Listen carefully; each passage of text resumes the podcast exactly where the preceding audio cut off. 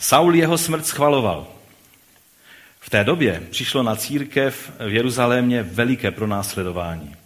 Takže se všichni, kromě apoštolů, rozprchli po judských a samarských krajích. Zbožní muži pochovali Štěpána a velmi ho oplakávali. Saul zatím pustošil církev. Vcházel do domů, odvlékal muže i ženy a zavíral je do vězení. Ti, kdo se rozprchli, ovšem, kázali slovo kamkoliv přišli. A Filip vešel do města Samaří a kázal tam Krista. Lidé sforně naslouchali Filipovým slovům v celých zástupech, protože slyšeli a viděli zázraky, které dělal.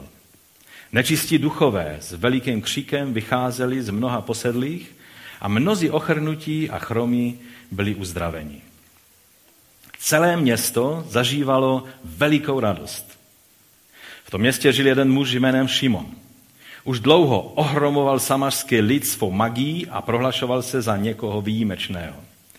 Všichni, od nejmenšího až po největšího, ho dychtivě poslouchali a říkali, tohle je jistě ta veliká boží moc. Poslouchali ho proto, že je tak dlouho ohromoval svou magií. Když ale uvěřili Filipovi, kážícímu o božím království a o jménu Ježíše Krista, dávali se muži i ženy pokštít. Uvěřil dokonce i sám Šimon a po svém kštu se stále držel Filipa.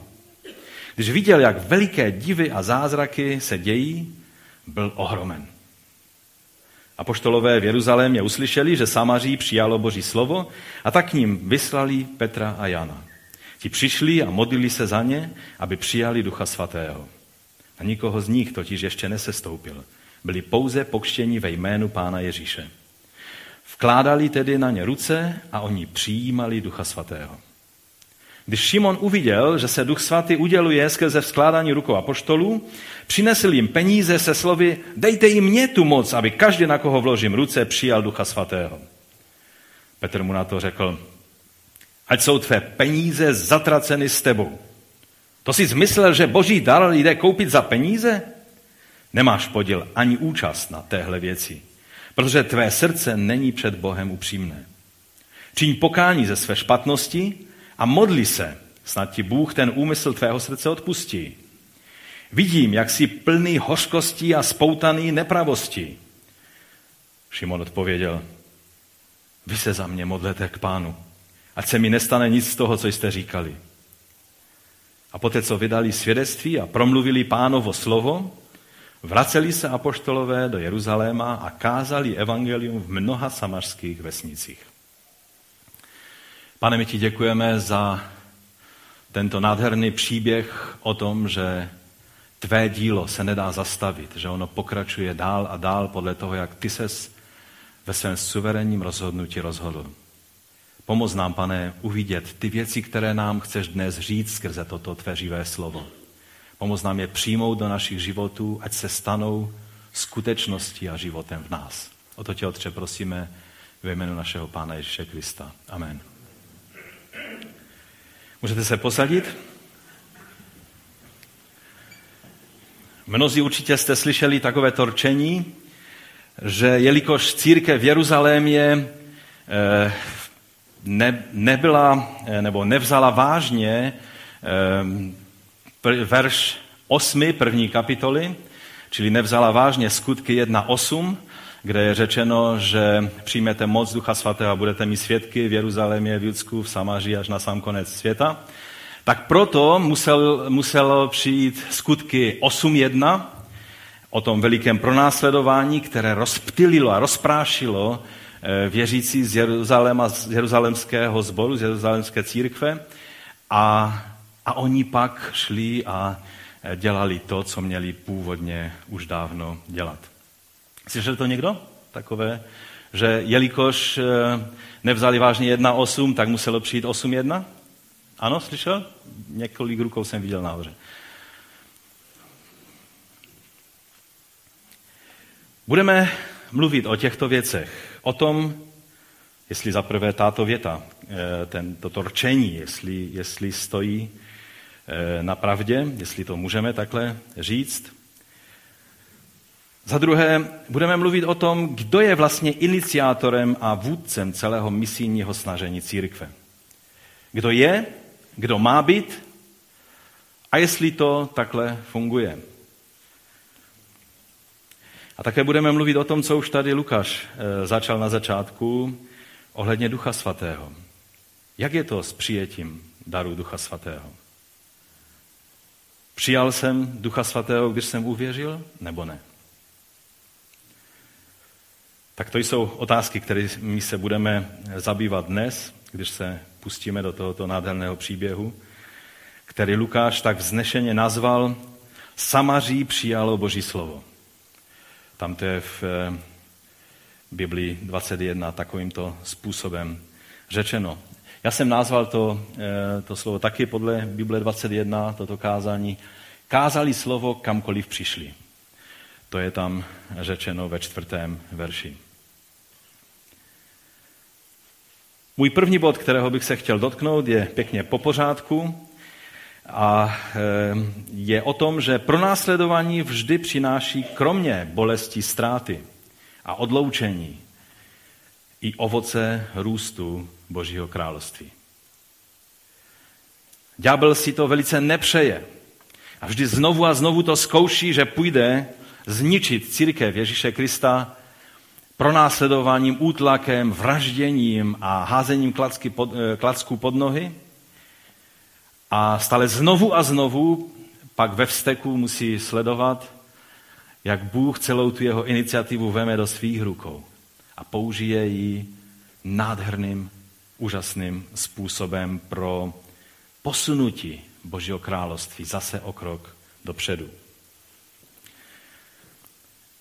Bylo jasné, že když Sanhedrin vlastně překročil krok krve prolítí, udělal krok, který, který byl takovým vyvrcholením postupně narůstajícího napětí. Ve čtvrté kapitole jsme mluvili o tom, jak pokárali Petra a Jana.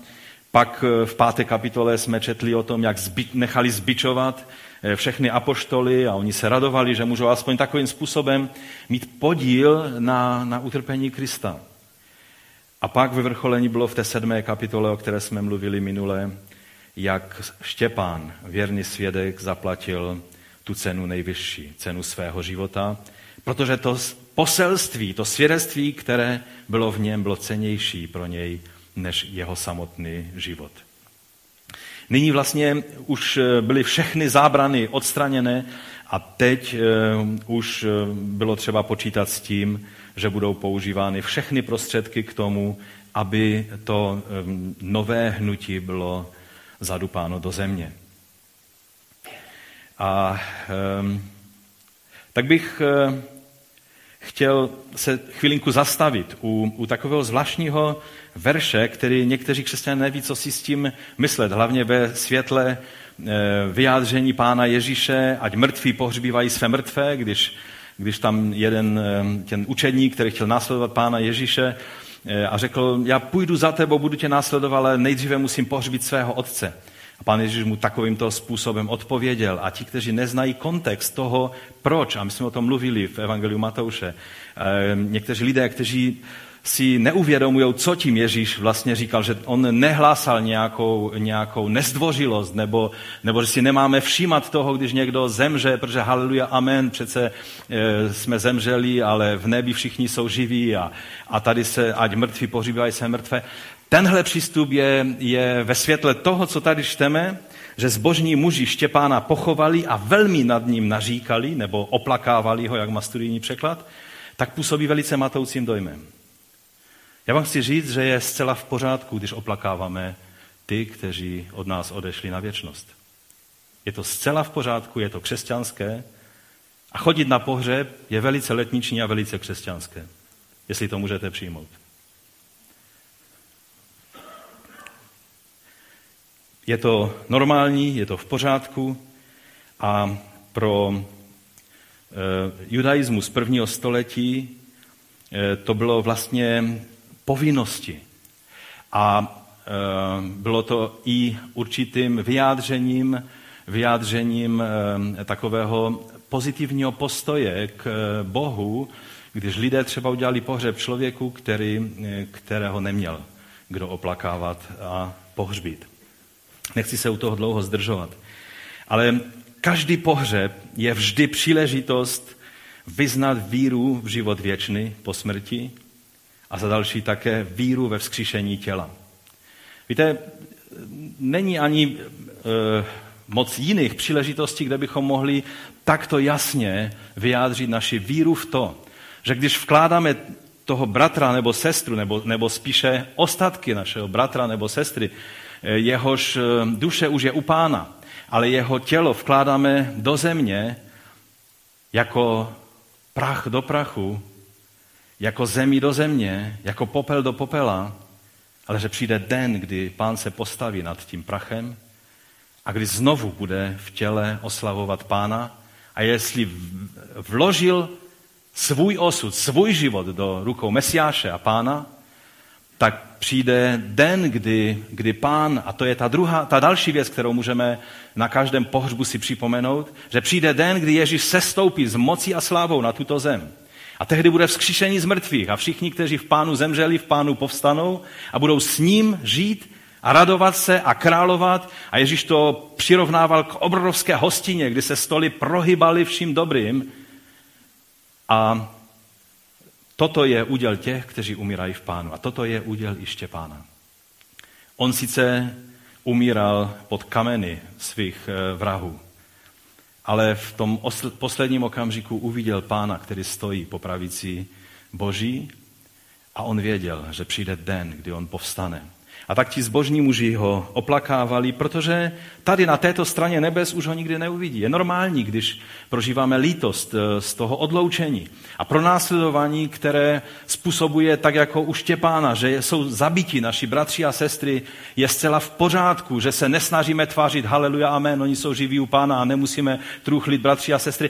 To jsou takové řeči těch, kteří používají rádi slogany a nějaká, nějaká rčení, ale kteří si neuvědomují, že být opravdový před pánem, když prožívám smutek, můžu prožívat a dát na jeho smutek. A celé tělo se mnou, celé tělo Kristovo může prožívat můj smutek, ale také mou radost. A tak toto je dobré si vzít eh, jako ponaučení eh, i z, tohoto, z této krátké věty. Navíc eh, tito, tito zbožní muži kteří pohřbili Štěpána, tak prokázali dost velkou odvahu víry, eh, protože oni vlastně oplakávali odsouzence, kterého před, eh, před chvílí nebo před krátkou dobou eh, popravili nejvyšší autority izraelského národa. A a oni, a, a vlastně tehdy, podle, podle e, Bruse, jeho komentáře z roku 88, tak on tam cituje určitý rabínský zákon, který odrazoval od veřejného plače nad lidmi, které popravil Sanhedrin. Že to je, jako byste říkali, že Sanhedrin udělal chybu, jo? čili oplakávat se mělo všechny, kromě těch, které nechal, nechala popravit židovská rada. A právě tito muži chtěli dát najevo, vy jste ho odsoudili ale Bůh na to má jiný názor. A proto tím pohřbem vlastně vyjádřili tuto víru, ale taky i kus odvahy, protože eh, mohlo i jim, mohli oni také se dostat eh, do problému. Další věc, kterou bych eh, chtěl ukázat, je, že zlo, kterému se podaří něco proti božímu lidu dosáhnout, tak se stává ještě více arrogantní. My v tom třetím verši čteme, že Šaul, který který asistoval a byl takovým autoritativním zaštítěním toho procesu s, s Štěpánem, tak eh, když se mu podařilo vlastně, nebo když se jim podařilo umlčet Štěpána, najednou e, se rozjelo celé kolo té obrovské inkviziční kampaně, kterou tento mladý muž jménem Šaul, zatím se budeme tvářit, že nevíme, o koho se jedná, a že on vlastně rozdělil tu kampaň. Třetí verš o tom říká, že Šaul ničil církev. Tady to by se dalo přeložit pustošil, ničil, likvidoval. Snažil se jí prostě ukončit její, její působení. Vcházel do jednotlivých domů, odvlékal muže i ženy a dával je do vězení. Byl velice horlivý, on to sám později o sobě říká, že byl velice horlivý v naplňování této představy, že tuhle cestu, tohle, tohle e, zvláštní učení je třeba zašlapat do země. A zdá se, že v celé té kampani měl e, podporu nejvyšších míst a proto e, to mohl rozjet velice do široka. Takže vidíme, že když zlo jakoby udělat takovýto průlom, jako byla, jako byla smrt Štěpána, to se stává na misijním poli, kde je pro následování, mohli jsme to vidět eh, a, a slyšet svědectví našich eh, bratří, za které se modlíme a které podporujeme v Afganistánu, že když se učiní určitý zlom, pak je to jedna věc za druhou, jako by ten zlý chtěl rychle využít to momentum, ten, eh, tu, tu příležitost, aby udělal co největší škodu Božímu království. A to je také to, že jenom odbočím, že vlastně to, že židovské autority eh, měly právo pronásledovat eh, tu ranou křesťanskou církev, tak je eh, jedním z takových velice silných důkazů, že jak ti první křesťané se chápali, že jsou součástí tehdejšího židovského židovského společenství, ale taktéž i ty autority a taktéž i římané. Římané přenechali prostě autoritu, co se týče těchto, těchto věcí, eh, týkajících se eh, prostě eh, náboženství židovského, tak chápali ty rané křesťany jako židy a oni vlastně proto se cítili, že je to jejich úkol a proto Šaul se cítil jako, jako velice, velice potřebné, aby oni zasáhli vůči této cestě. Ovšem, když zlo narůstá a sílí, tak se stává, samozřejmě nechtíc, šiřitelem Božího království. Není to úžasné? Čím více ďábel snaží, tak vždycky pak, když si trochu sedne a oddychne, tak zjistí, že zase, zase měl smůlu a posunul Boží království o kus dopředu. A zase se vstéká, a, ale protože on neumí jinak, tak zase příště dělá úplně to tež. Je zvláštní si pomyslet na to, že vlastně to, že evangelium se, se začalo šířit a akcelerovalo z Jeruzaléma směrem do Samaří a k etiopskému dvořanovi a, a posléze vlastně ti, ti, co se rozprchli z Jeruzaléma, tak tam je napsáno, že šli dál na Krétu a do Antiochie došli někteří, jo? Že, že oni pokračovali dál. Tak je takové zvláštní, že vlastně můžeme si tak pomyslet, no kdyby to pronásledování nepřišlo, kdyby, kdyby ďábel nezískal ten plán, že musí umlčet Štěpána a umlčet všechny ty, kteří mluví podobně jak Štěpán, tak kdo ví, kdyby se evangelium dostalo do Evropy a třeba i k nám. Že i to, že evangelium přišlo až k nám, je tak trochu výsledkem toho, co ďábel naplánoval pro zničení církve. A Šaul pustošil církev, a o tom, co bylo božím vrcholným, vrcholnou pomstou v této věci, o tom budeme číst až v deváté kapitole. Ale jistě není pro vás tajemstvím, že Bůh si řekl, on je tak horlivý, že on by udělal kus dobré práce pro mě. A, a tak se mu postavil do cesty. A jak to dopadlo, o tom budeme mluvit někdy příště. Víte, Bůh si skutečně může dělat, co chce. My vidíme mnohé věci, které se dějí v tomto světě. Ale musíme si uvědomit, že neděje se ani, ani bez toho, aby Bůh tomu dovolil. Jakkoliv se nám to zdá někdy strašlivé, Bože, ty toto dovolíš, Bože, ty se díváš, vidíš to, vnímáš to a přesto to necháš.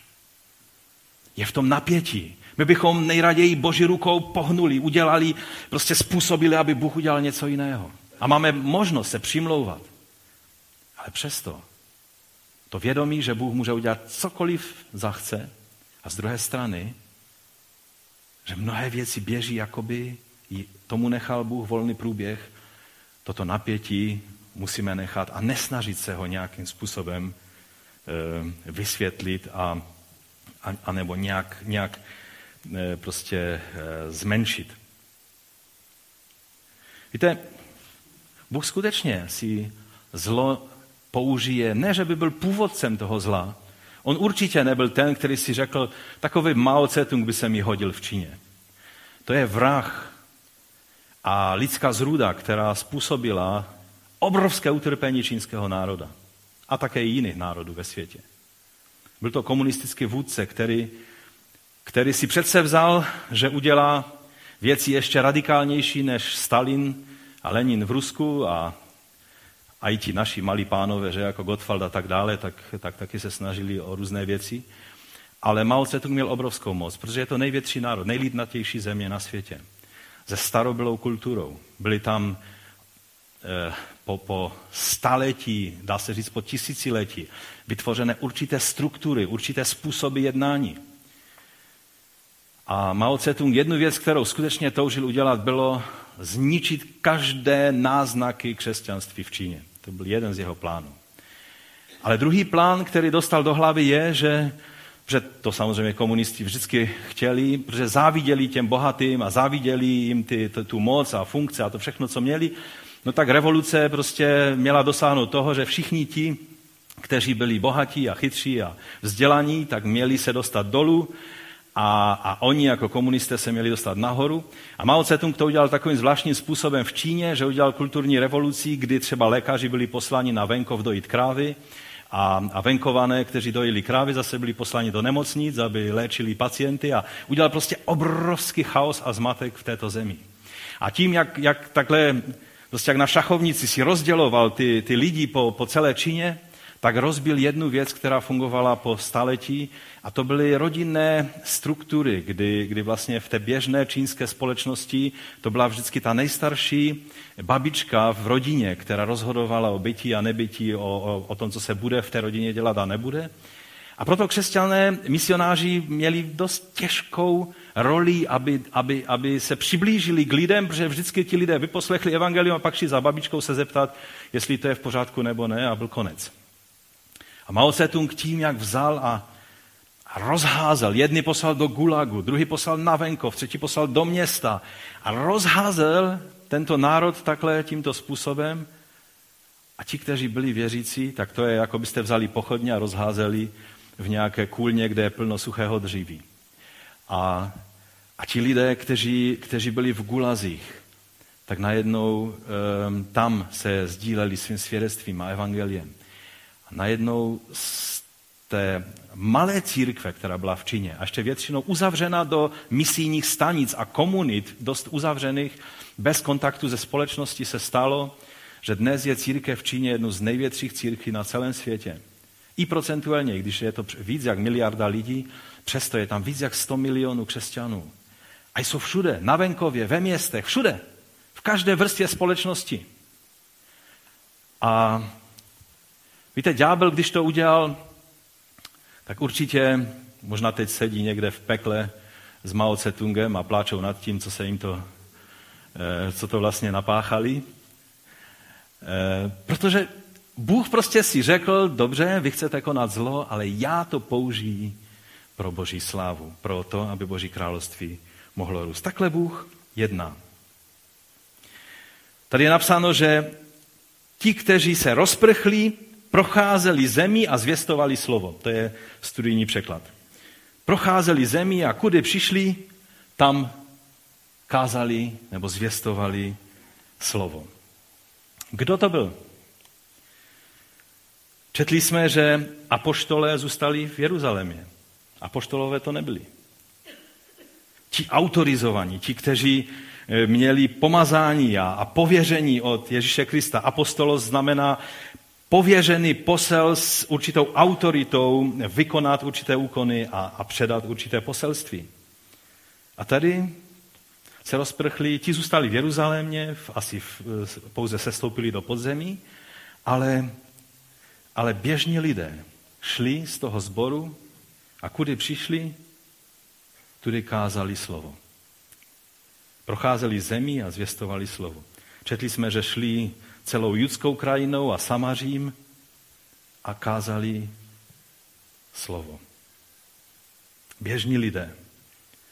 Nebyli to evangelisté, nebyli to absolventi nějakých seminářů, kde by je naučili eh, prostě všechny metody evangelizace, jak dělat tvůrčí evangelizaci, jak dělat takovou a jak, jak dělat strategické plánování evangelizačních kampaní a tak dále. Jednoduše to byli lidé jako ty a já, kteří se dostali, jak cestovali, prostě tak kudy přišli, tam se sdíleli s tím, kdo je Mesiáš. Já bych se chtěl vrátit teď zpátky k tomu rčení, které jsem říkal na začátku. Eh, je to takové hezké a dobře se pamatuje, že jelikož církev nevzala vážně skutky 1.8, tak muselo přijít skutky 8.1. A říká se tím, že Bůh má své způsoby, jak donutit církev opustit Jeruzalém, a, eh, nebo měla tehdy v té době a má i dneska, a pochopit, že to není jenom o onom centru, eh, ale že má své způsoby, jak je donutit, aby konali jeho vůli. Musím vám říct, že s takovým pojetím této věci nesouhlasím. A mám k tomu vážné, vážné důvody. Ano, Bůh má své způsoby. Ale zde, když bychom přijali takový ten vzor, že církev selhala a nenaplnila velké poslání a Bůh se už na to nemohl dívat. Já jsem slyšel kázání, kde, kde ti učedníci byli tak smíchaní s prachem, s tím, že oni nenaplnili a jenom si seděli v tom Jeruzalémě a bažili se v tom, že to je to centrum moci, to je to centrum apoštolského prostě zjevení Mesiáše a moci, která se tam projevovala a tak dále. A Bůh se už na to nemohl dívat, tak, tak je prostě skrze pronásledování rozprchl do celého světa. Musím vám říct, že takhle, takhle to nevnímám ani nevidím, že nám ten text dovoluje to tímto způsobem použít. Celou dobu ve skutcích vidíme, že je to Duch Svatý, který má jasnou iniciativu. Ovšem, ta jeho iniciativa není, že ti e, tvrdohlaví učedníci a apoštolé furt nechápou, co se po nich chce. Ono to začíná tou první kapitolou, kdy, kdy třeba Kalvin řekl v té větě, v té otázce, pane, teď ustanovíš království pro Izrael, obnovíš království pro Izrael že v té větě je víc bludu než slov a tak dále. To začíná tím, že oni vůbec furt nic nechápali a zase on je vyslal a zase nechápali a on musel je rozprchnout do světa. Víte, já vám chci říct, že apoštole byli lidmi, kteří přesně pochopili, co Ježíš mluvil, ale vůbec si nedokázali představit, jak to mají udělat.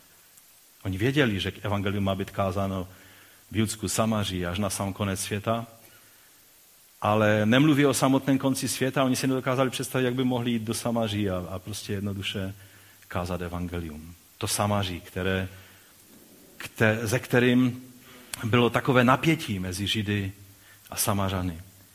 Víte, to, že něco přijmu jako boží vůli, ještě neznamená, že už přesně vím, co mám udělat. A v té chvíli mám dvě možnosti. Začnu něco koumat a něco vymyšlet, anebo budu hledat boží tvář tak dlouho, až až on udělá to, co je třeba udělat. A já jenom nasleduji jeho iniciativu. A já věřím, že skutky, celé skutky, od první kapitoly až po poslední kapitolu, jsou o tom, jak první křesťané s apoštoly v čele s otevřenými ústy hledí, do čeho všeho je pán uvádí. A zase jsou překvapeni. A Petr se brání a říká, pane, to jsem v životě neudělal, abych tady, abych tady pojídal tyhle podfůrky. A přitom věděl, že Bůh nemluví teď o jídle, ale že mluví o něčem, co ho připravuje k dílu, které se má konat. Protože za chvíli klepou vojáci od Kornelia a přicházejí a, a on se nestačil divit. A, a teď při, přichází ke Korneliovi a ti tam padají na kolena, on je zvedá a říká, co děláte, já jsem člověk jako vy. A, a má začít kázat, má vysvětlovat Mesiáše a on říká, no teď teprve chápu. Rozumíte? Ale takhle to mělo být. To není, že, že oni selhali, že špatně poslouchali v biblické škole. Takhle to má být, takhle to má být v našem životě. Bůh nechce po nás to, abychom byli mistry světa v evangelizování, abychom byli teoretiky a praktiky v tom, jak dělat věci. Ale chce, abychom jednoduše následovali jeho iniciativu. Někdy s otevřenými ústy hledíme, jak Bůh věci dokáže narafičit. Jak je dokáže spojit. Najednou na obou koncích působí. Budeme mluvit o Filipovi a o tom dvořanovi etiopském. To jsou přesně ty situace, kdy zjistíme, že Bůh pracoval na obou koncích. Je to vždycky to nejnádhernější, co nás může potkat. Když najednou vidíme, že jsme součástí nějakého, nějakého skvělého, velkolepého božího plánu. I když součástí toho někdy je utrpení. I když součástí toho je ďábel, který nám jde po krku a chce nás zničit. A my můžeme čekat a říkat si, pane, vidím, že se něco děje. Víte, teď, jak se dějou všechny ty věci kolem nás, a je správné, že se jako církev začínáme modlit a my jsme na správní radě Neheměji, na radě církve mluvili o tom, že vyhlásíme v květnu neděli, eh, jednu neděli, která bude dnem soustředěných modlitev za všechny služebníky, za všechny ty, kteří jsou zapojeni jak do misie, tak do jakékoliv služby evangelia, protože vidíme, že ďábel se snaží zničit každého, kdo jenom trošku dá náznak toho, že chce v této věci něco dělat. Ale z druhé strany můžeme být plní očekávání, Bože, vidím, že se něco děje, jakým způsobem si to použiješ pro tvé království. Rozumíte? To je něco jiného, než se dívat na, na Boha a na učedníky a apoštoly v Jeruzalémě jako na naštvaného tátu, že děcka nedělaj, nepíšou úkoly do školy a tak veme opasek jo, a, a namlátí jim na zadek a teď pěkně běžte a pište úkoly a oni s plačem jdou a píšou úkoly. Nevím, asi u vás doma takhle nefunguje. E, já jsem úkoly psal často pod tímto dojmem, ale protože já jsem ze zásady nerad psal úkoly, ale o tom se nechci teď šířit. Ale takhle to nebylo. Bůh nebyl naštvaný otec, kterého děcka neposlouchají. Ale on si řekl, vy vůbec nechápete, jak úžasné věci jsou nachystané, jen mi dovolte, abych vás do toho uvedl. A samozřejmě mi to trvalo dlouho, ale to je normální. Když měli žít, jít do pohanského domu nebo, nebo do Samáží, to je normální, že je, to, že, to, že je třeba, aby se mu celý svět otočil vzhůru nohama v hlavě. Rozumíte? Bůh není naštvaný na to, že oni nic nepochopili a že už dávno měli sedět a dělat strategické plánování, krátkodobé evangelizačního snažení a dlouhodobé plány pro další rozvoj misie a tak dále. To je náš způsob. V naší aroganci si myslíme, že my na to kápneme, že my vymyslíme něco. Slyšel jsem takové názory, že, že Ježíš už to jasně řekl. On nás vyslal, on dal příkaz, že máme jít a jakým způsobem to uděláme, ho nezajímá. Chci vám říct, že neměli bychom se vymlouvat, samozřejmě nebyt alibistí, no dokud Bůh mi jasně neukáže, jak to mám dělat, nebudu dělat nic. Každý člověk, kdo následuje Boha, má plné ruce práce.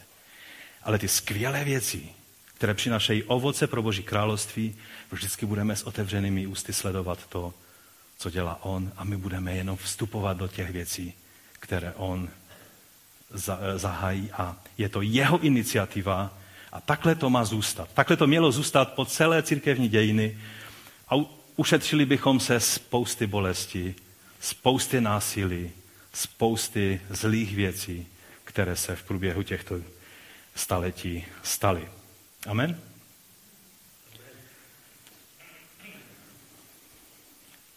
Navíc, jenom taková perlička, když tak někteří rádi používají, že eh, neposlušnost 1.8 způsobila 8.1.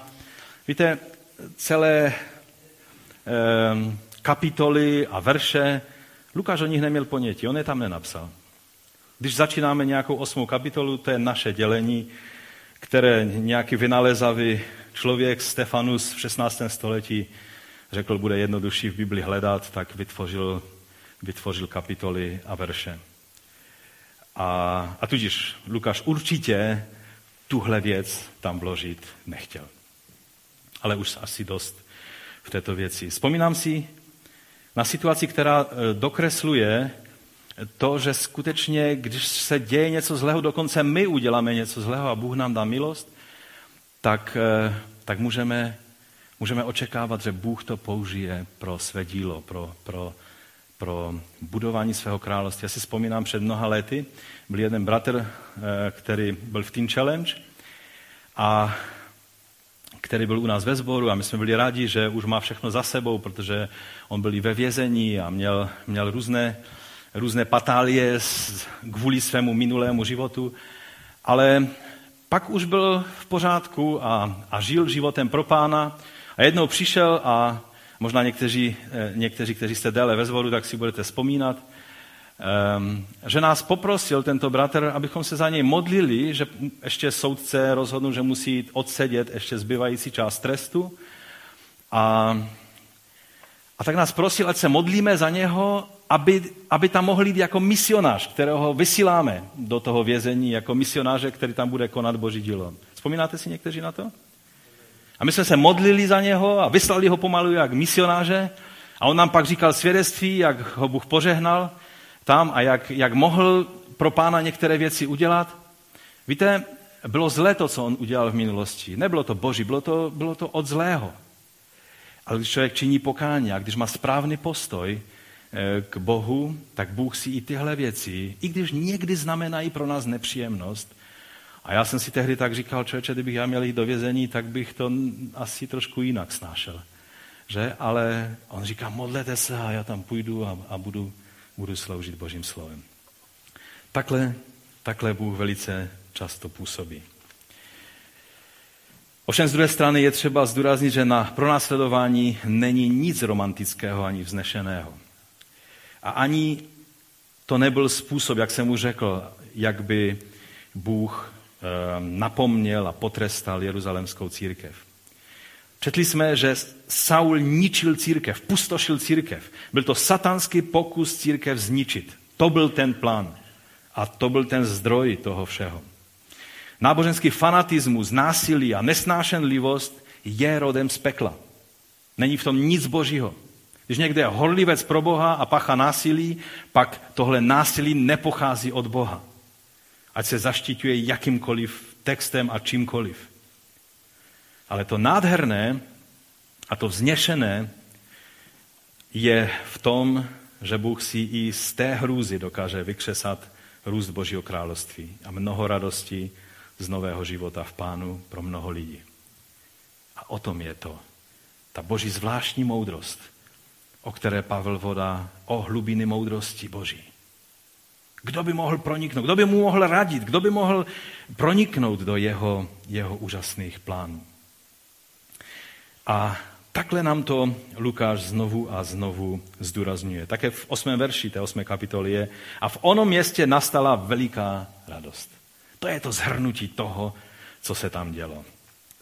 A teď apoštole a bratři v Jeruzalémě si byli vědomí svého poslání, ale možná neměli ponětí o tom, jak by se ty věci měly stát. Tak jsem už říkal, že, že oni, oni měli touhu a odhodlání ty věci naplňovat. Ale Bůh věděl jak.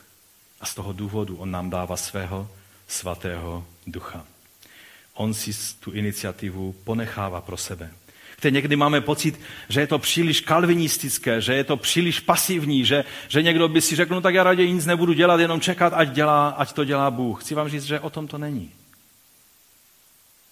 Ale je to o spolehnutí se na Boha ve věcech, které nejenom, že může dělat jenom Bůh, ale také má dělat jenom Bůh skrze Ducha Svatého, který je tím rozhodujícím, tou osobou, která do našich životů a zborů vnáší vládu Mesiáše a působí z jeho pověření.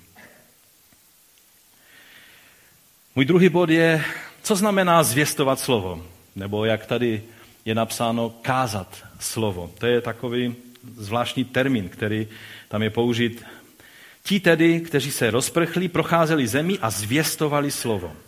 A Filip sestoupil do města Samaří, ehm, i když Samaří je nad Jeruzalémem, že, tak je tam napsáno, že sestoupil, i když eh, Samaří je hornatá, hornatý kraj, tak z Jeruzaléma se všude vždycky sestupuje a do Jeruzaléma se vždycky vystupuje, protože v pojetí Židů takhle je to správně, že Jeruzalém je to město, které je městem velikého krále, je to městem, kde Bůh se rozhodnul složit své, svou přítomnost eh, v chrámu a také i náš mesiáš byl tam v tom městě ukřižován.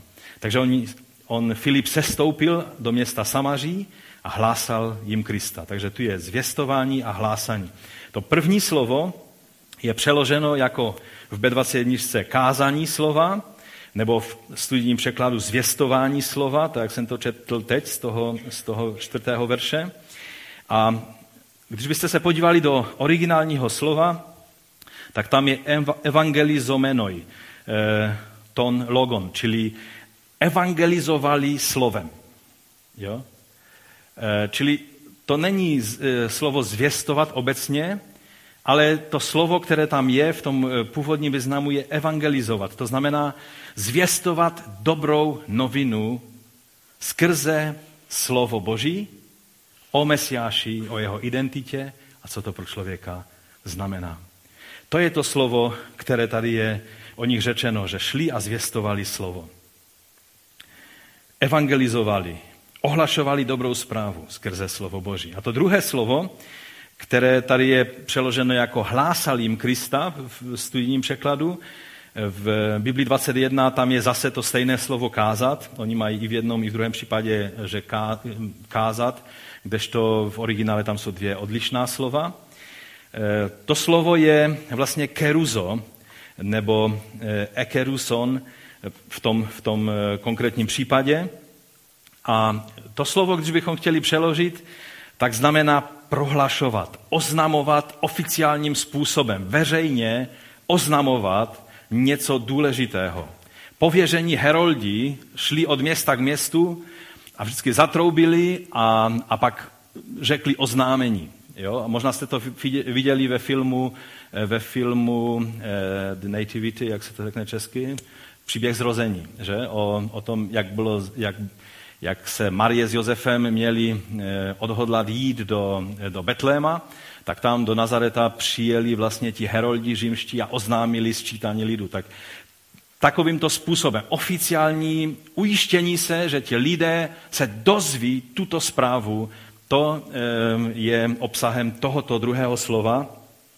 A tady je řečeno, že Filip se stoupil do města Samaří a tímto oficiálním způsobem jim oznamoval, co? Jim, jim oznamoval Krista. Tady je řečeno Krista. Samozřejmě slovo Kristus znamená Mesiáš. Je to řecké slovo pro Mesiáše. Čili to slovo znamená,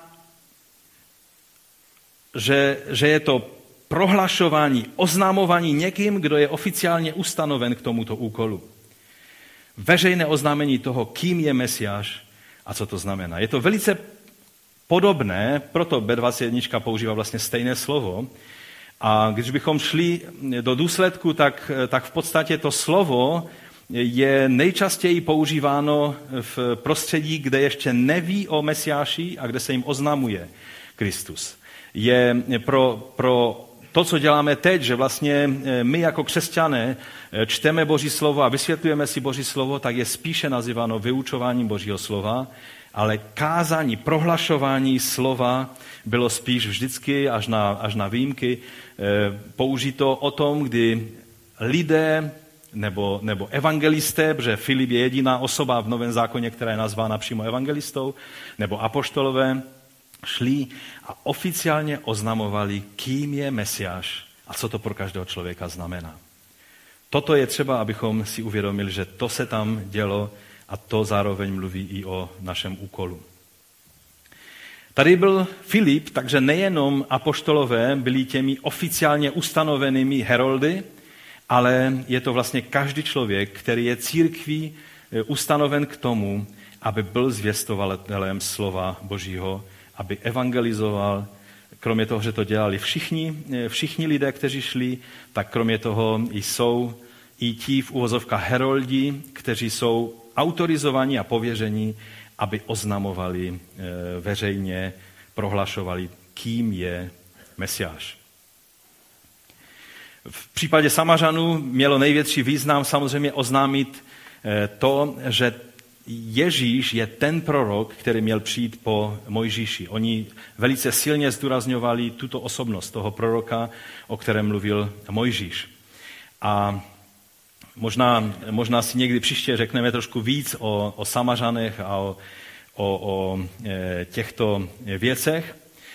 A, ale abych se posunul dál, protože můj čas neúprostně běží, tak bych e, chtěl vlastně se e, ukázat to, že v tom textu jednoznačně je řečeno, že zástupy jednomyslně věnovali pozornost tomu, co Filip mluvil, když slyšeli a viděli znamení, které činil, nebo z mnoha těch, kteří měli nečisté duchy, tito duchové s velikým kříkem vycházeli a mnoho ochrnutých, chromých bylo uzdraveno a v onom městě nastala veliká radost. A tam je pak řečeno ještě někde, někde jinde, že se nechávali pokštit, že uvěřili vlastně tomu, co říkal, co říkal Filip, protože viděli znamení, které činil. A, a tudíž Filip zvěstoval slovo, lidé uvěřili, byli pokštěni, e, tam je řečeno, že byli pokštěni ve jméno Ježíše Krista, to znamená v autoritě Ježíše Krista byli pokštěni a měli radost z nového života. Celém tom městě byla radost, bylo to probuzení, děli se tam úžasné věci. Bůh uzdravoval, osvobozoval od démonů, činili se znamení, které potvrzovali to, kým je Mesiáš a že Filip nemluví jenom nějak teoreticky, ale že skutečně to, co říká, tak je potvrzováno i skrze znamení a zázraky, které Bůh činil.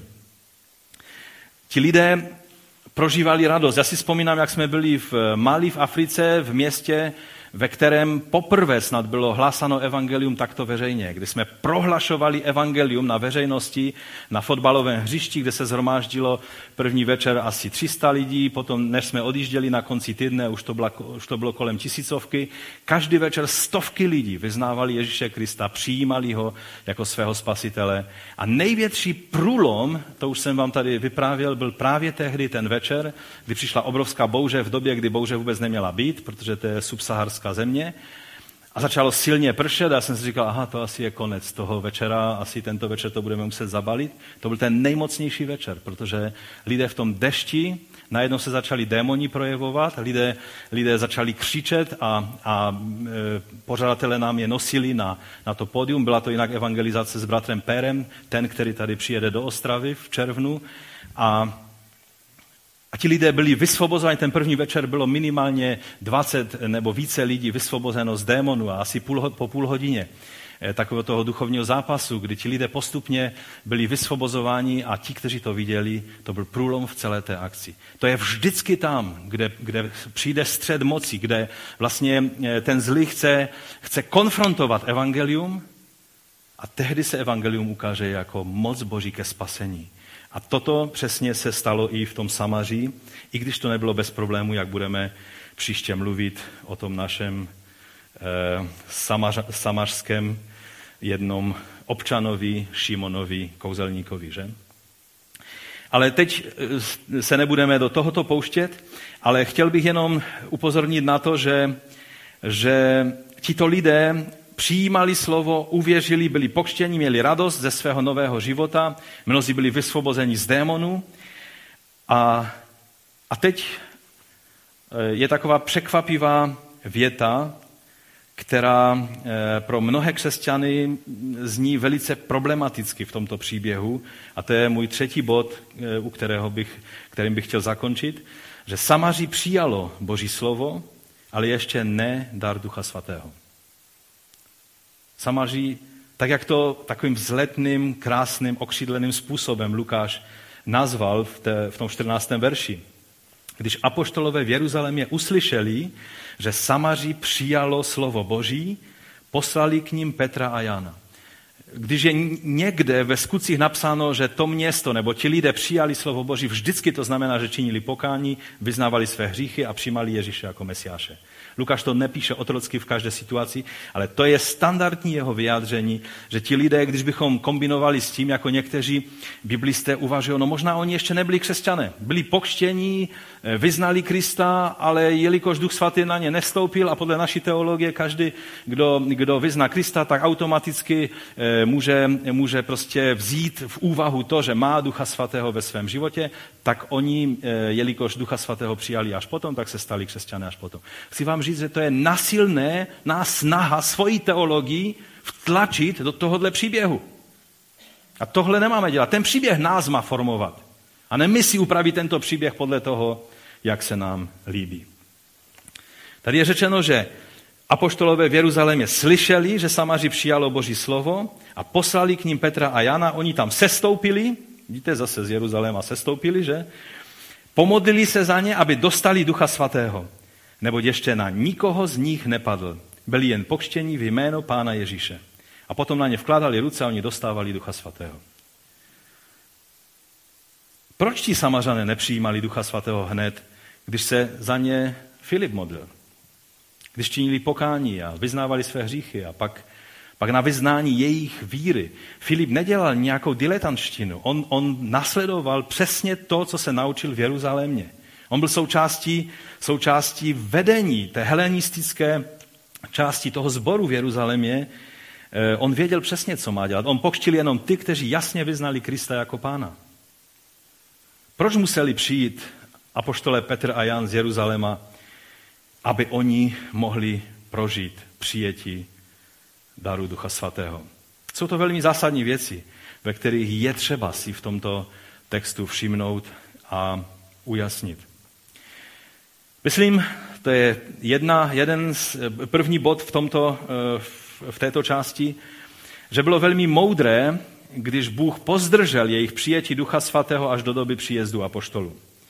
Zabranilo to zmatkům v teologii pozdější samařské církve. Víte, bylo stále napětí mezi Samařany a mezi, a mezi Židy. Samařané eh, měli svůj druh Pentateuchu, oni, oni měli svoji tradici, oni vlastně eh, od doby Samuele tak trošku pohrdali tím dalším vývojem v Izraeli a brali, že to právě bylo skrze Mojžíše do eh, Helího a potom později už se to nějak začalo, začalo sypat.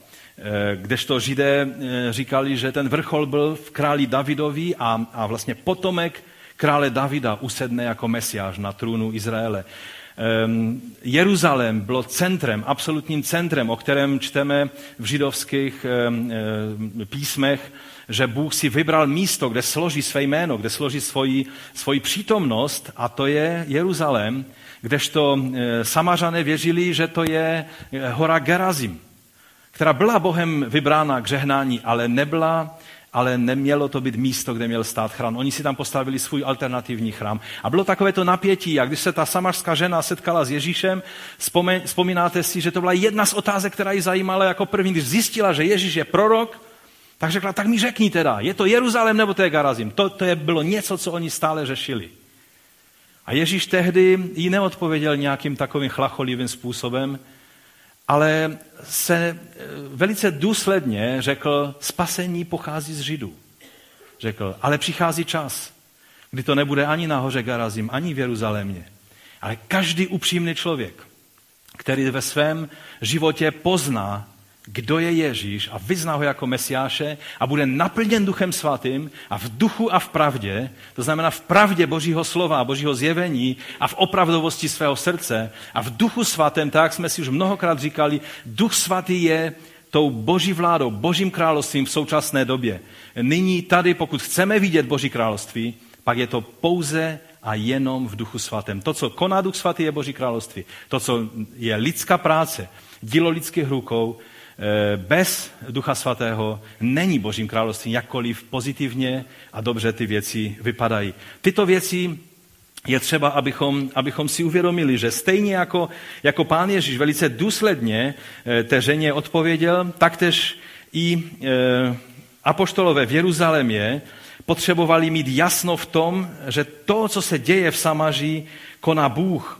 A ne jenom ukvapený evangelista Filip, který, který prostě jenom způsobil teď zmatek, že Samařanům eh, teď vytvořil takovéto očekávání, že konečně eh, Bůh žehná jim a, a jim dává za pravdu. Bylo to jasné potvrzení toho, že e, také, že, že vlastně e, lze být e, křesťanem, který se raduje v pánu, ve svém spasení, být pokštěným člověkem, ale nebyt zatím eh, duchem naplněným křesťanem. Podle Lukáše on to nazval vlastně křtem v duchu svatém. Toto je velice závažné poselství tohoto slova. Když apoštole přišli do Samaří, tak nejenom, že tím byla ta kontinuita té církve, vyjádřeno to, jak se Bůh rozhodnul, že on se nestydí za to, že Mesiáš je žid. Mnozí dnešní lidé ve světě by potřebovali uslyšet tuto zprávu, že toho Krista, kterého oslavujeme, byl žid, narodil se v Izraeli a taky už na věky žít zůstane. Rozumíte? Někteří křesťané říkají, jo, on se narodil jako žid, aby splnil všechny požadavky zákona a teď je univerzální, takový kosmický nějaký spasitel. A vám chci říct, že Ježíš byl žid, je žid a když přidá tento svět znovu, tak jak teďka nedávno jsem přečetl jednu knihu, která se jmenuje Když žid vládnul světu. To znamená, když Ježíš bude na tomto světě, jako pán v moci a slávě, který se stoupí na tuto zem, to bude znamenat, že žid bude vládnout světu a všechny národy to z radosti přijmou.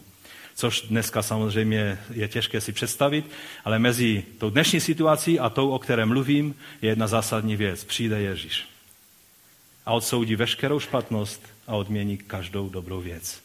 Ty, kteří s ním zemřeli, povstanou k životu. Ti, kteří nezemřeli, ale jsou v něm a mají Ducha Svatého, tak budou proměněni v okamžiku a budou součástí jeho království.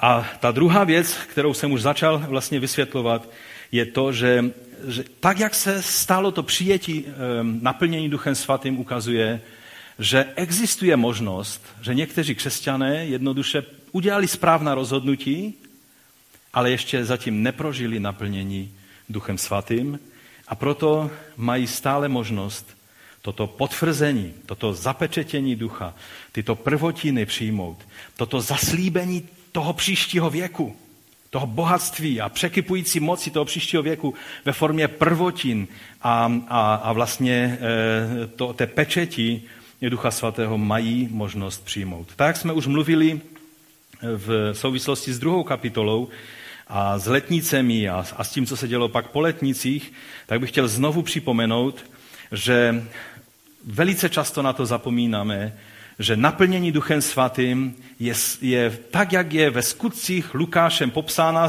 ze zmocnění Ducha Svatého, je zkušenost prožitá a ne jenom pravda přijatá. Víte, velice často eh, se to dnes eh, dělá opačně.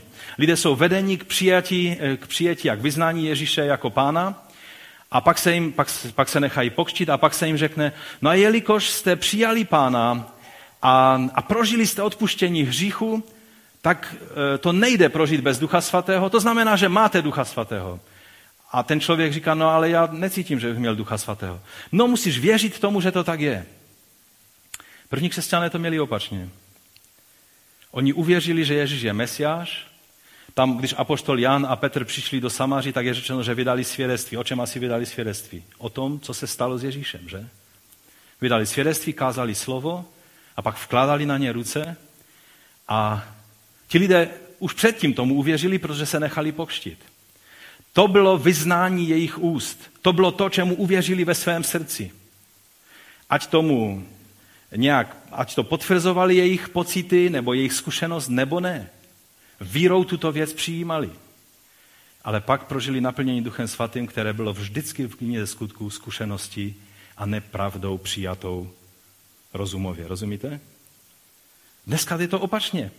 Lidem, lidé, lidi nutíme k tomu, aby, aby tak nějak tomu uvěřili, že když vydali svůj život Ježíši, že mají Ducha Svatého. A tu zkušenost, když se jich ptáme na svědectví toho, a jak víš, že patříš Kristu? Tak oni mluví o té zkušenosti a někteří tam přidají vidění Ježíše, že měli a že pocítili teplo na srdci a, a odpuštění hříchu a tak dále. To je všechno dobré. Ale mnozí lidé řeknou, ale já jsem nic nepocítil. Já jsem jednoduše vyznal Krista a věřím, že mi odpustil mé hříchy a nic jsem nepocítil u toho. Protože je to rozhodnutí přijetí Krista, tak jak je napsáno eh, k Římanům, v listu Římanům, že já vám to raději přečtu, vyznáš-li svými ústy Pána Ježíše a uvěříš-li ve svém srdci, že ho Bůh zkřísil z mrtvých, budeš zachráněn. Srdcem se věří ke spravedlnosti a ústy se vyznává k záchraně. To je napsáno v Biblii, takhle to říká Pavel. Ale o přijetí Ducha Svatého, daru Ducha Svatého, skutky nemluví jinak, než o prožité zkušenosti, o které věděl ten daný, který to prožil. Když jste se ho zeptali, Přijal jsi naplnění Duchem Svatým? Ten člověk řekl ano. Nebo řekl ne. Ale takové, no, jako souhlasím s tím, tudíž asi se to bez Ducha Svatého nemohlo stát, takže asi zřejmě ano. Takovou odpověď nevidíme ve skutcích. Poznali to dokonce ti druzí lidé, se nemuseli ptát. Stačilo být u toho, když jste byli u toho, že někdo byl naplněn Duchem Svatým, pak to všichni věděli. A dokonce tam v tom úseku písma je ještě jedna věc, že tam byl člověk, který byl profesionální eh, odborník na nadpřirozeno, na duchovno, jak dneska někteří lidé říkají. Kouzelník. O něm se říkalo, že má tak velkou moc, že je to boží moc zvaná velká. On něco věděl o nadpřirozených projevech. Ale to, co se dělo po modlitbě apoštolů s těmi učedníky, kdy Duch Svatý na ně sestoupil a oni přijali a byli naplněni Duchem Svatým, on si řekl, tohle chci. Tohle musím mít. Tuhle moc chci mít, chci tím sloužit. Já jsem odborník na tyto věci, takže já budu sloužit tím, koupím si, zaplatím prostě za, za, za tenhle dar a budu tohle, nebudu se teď eh, věnovat tomu, že chtěl zaplatit za tu věc, za tu Petrovu odpověď, to si nechme na někdy příště, ale jedná se mi o to, že on přesně viděl, že se něco s těmi lidmi stalo. Dá se to poznat z vnějšku a ví to ten člověk. Tak jako když vylezete z vody a někdo by se vás zeptal, byl jsi pokštěn nebo jsi nebyl pokštěn? On by mohl říct, no jsem mokrý, že? Vidíš, jak jsem mokrý? Jednou jsme kštili v minus sedm, takže ti kluci dlouho věděli, že byli pokštěni. A, a také my s Bohušem Sikorou jsme dlouho věděli, že jsme někoho pokštili. Když by se nás někdo zeptal, a jak to dopadlo nakonec? Pokštili jste je nebo ne? Tak bych řekl, ještě teďka necítím nohy, protože mi zmrzly v té vodě. Rozumíte? Mluvit o tom, že člověk neví, že byl naplněn Duchem Svatým a jenom takhle usoudí, že to asi se muselo stát, podle knihy skutků je velice problematické.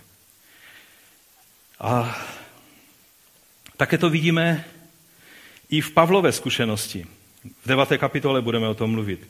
Ananiáš odešel, vstoupil do toho domu, vložil na, na Pavla, teda na Šaula ruce a řekl, bratře Saule, pán Ježíš, který se ti ukázal na cestě, kterou si sem šel, mě poslal, abys opět viděl a byl naplněn Duchem Svatým.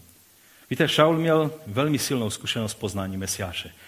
Mesiáš sám se mu zjevil. Byla to ta nejsilnější zkušenost, kterou třeba prožívají dneska mnozí muslimové, kdy se, jim sám pán, se mu sám pán zjevil. A věřím, že to nebylo jenom vidění, ale že tak o tom Pavel později píše, to byl skutečný Kristus, který prostě tohodle služebníka si přišel osobně povolat. A on tam uznal jeho vládu. A přesto naplnění Duchem Svatým bylo až při setkání s Ananiášem a tady je napsáno, že Ananiáš mluvil o něčem konkrétním, že prostě budou tvé oči uzdravené, že opět budeš vidět a budeš naplněn Duchem Svatým. Mluvil o něčem, co, co lze vidět, že se stalo a ne o něčem takovém, co nevíme, jak to je. A já bych možná zakončil, protože můj čas už je definitivně pryč. Když jsem byl teďka na biblické škole a, a mluvili jsme o podobných věcech, protože jsme mluvili o knize skutku, tak jeden student se mě zeptal a řekl, a možná to je otázka i někoho z vás. Jeden student se mě zeptal, no a já, já jsem se modlil o Ducha Svatého, prosil jsem, ale nic jsem neprožil. A pak mi můj pastor vysvětlil, že, že jelikož jsem prosil a přijal vírou, tak prostě mám Ducha Svatého a už se nemám za to modlit. Ehm, je to správné, mám Ducha Svatého nebo ne? Se mě zeptal ten student. A v té chvíli jsem mu odpověděl dost riskantním způsobem. Možná v jiné situaci bych ho ujistil, ale v té situaci i tím, že jsme probírali ty věci a mluvili jsme o tom, že ehm, to první naplnění, kterému Lukáš říká křes duchu svatém, je jednoduše první z mnohých naplnění. To neznamená, že když někdo prožil křes duchu svatém, tak to má odfajfknuto, napíše to do své přihlášky ve sboru, v některých zborech má odfajfknuto, že může sloužit, protože bez té zkušenosti nemůže sloužit. A pak už celý život může žít jako pohan tělesným životem. Ale má odfajfknuté naplnění duchem svatým. Chci vám říct, že o tom to není. A tomu studentovi jsem odpověděl tak, že pokud ty nejsi, si nejsi jíst tím, že si to prožil, pak se tím nezabývej, jestli si to prožil nebo ne, ale jednoduše pros o naplnění duchem svatým. A nechej na Bohu, jestli to bude druhé nebo třetí nebo první naplnění. Rozumíte? Je daleko lépe hledat Boží tvář. A hledat tak dlouho, až vás Bůh překvapí překypující moci z výsosti, kterou naplní tvůj život. Kdy se nebudeš ty ptát ostatních, co myslíš, mám Ducha Svatého nebo ne. Ale lidé se budou ptát, co se to s tobou stalo. Já jsem tě viděl včera na modlitevním setkání, nebo na skupince, nebo, nebo v kanceláři, nebo někde jsem tě viděl a, a, a byl jsi úplně jiný člověk. Protože když moc Ducha Svatého se stoupí do našeho života, tak ať se to projeví radostí, ať se to projeví jazyky, někdo by zase z jazyku udělal nějakou šablonu. Chci vám říct, že tyhle věci jsou prostě škatulkování, které, které Lukáš nepoužívá v knize skutku. Ale je to, je to zkušenost, kterou nelze překročit a přehlednout. To se může vám stát něco jiného, že jdete světem a, a něco se vám stane a vy pak si říkáte, stalo se to, nestalo se to. Naplnění duchem svatým. Takhle není. Je to otázka víry, je to otázka přijetí víry, ale je to otázka vždy zkušeností a nejenom pravdy, se kterou souhlasíme. Rozumíte? První křesťané vyznávali Krista, přijímali vírou, že on je Mesiáš a pak prožívali zkušenost naplnění Duchem Svatým. Povstaňme k modlitbě.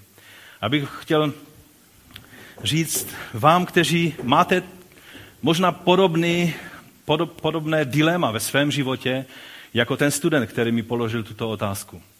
A, a říkáte si, no jako, jo, modlil jsem se za to, ale nejsem si jistý. Pak nebudeme přemýšlet nad tím, jestli to bylo první naplnění, nebo druhé, nebo třetí. Pokud toužíš potom, abys věděl, že Duch Svatý je jako pečeť živého Boha ve tvém životě. Jako, jako ta moc toho příštího věku, který bude v překypující plnosti teprve v den příchodu pána. Ale dnes cítíme ten závan, cítíme ty, nebo ochutnáváme ty, ty prvotiny této úžasné žně, která bude v den jeho příchodu.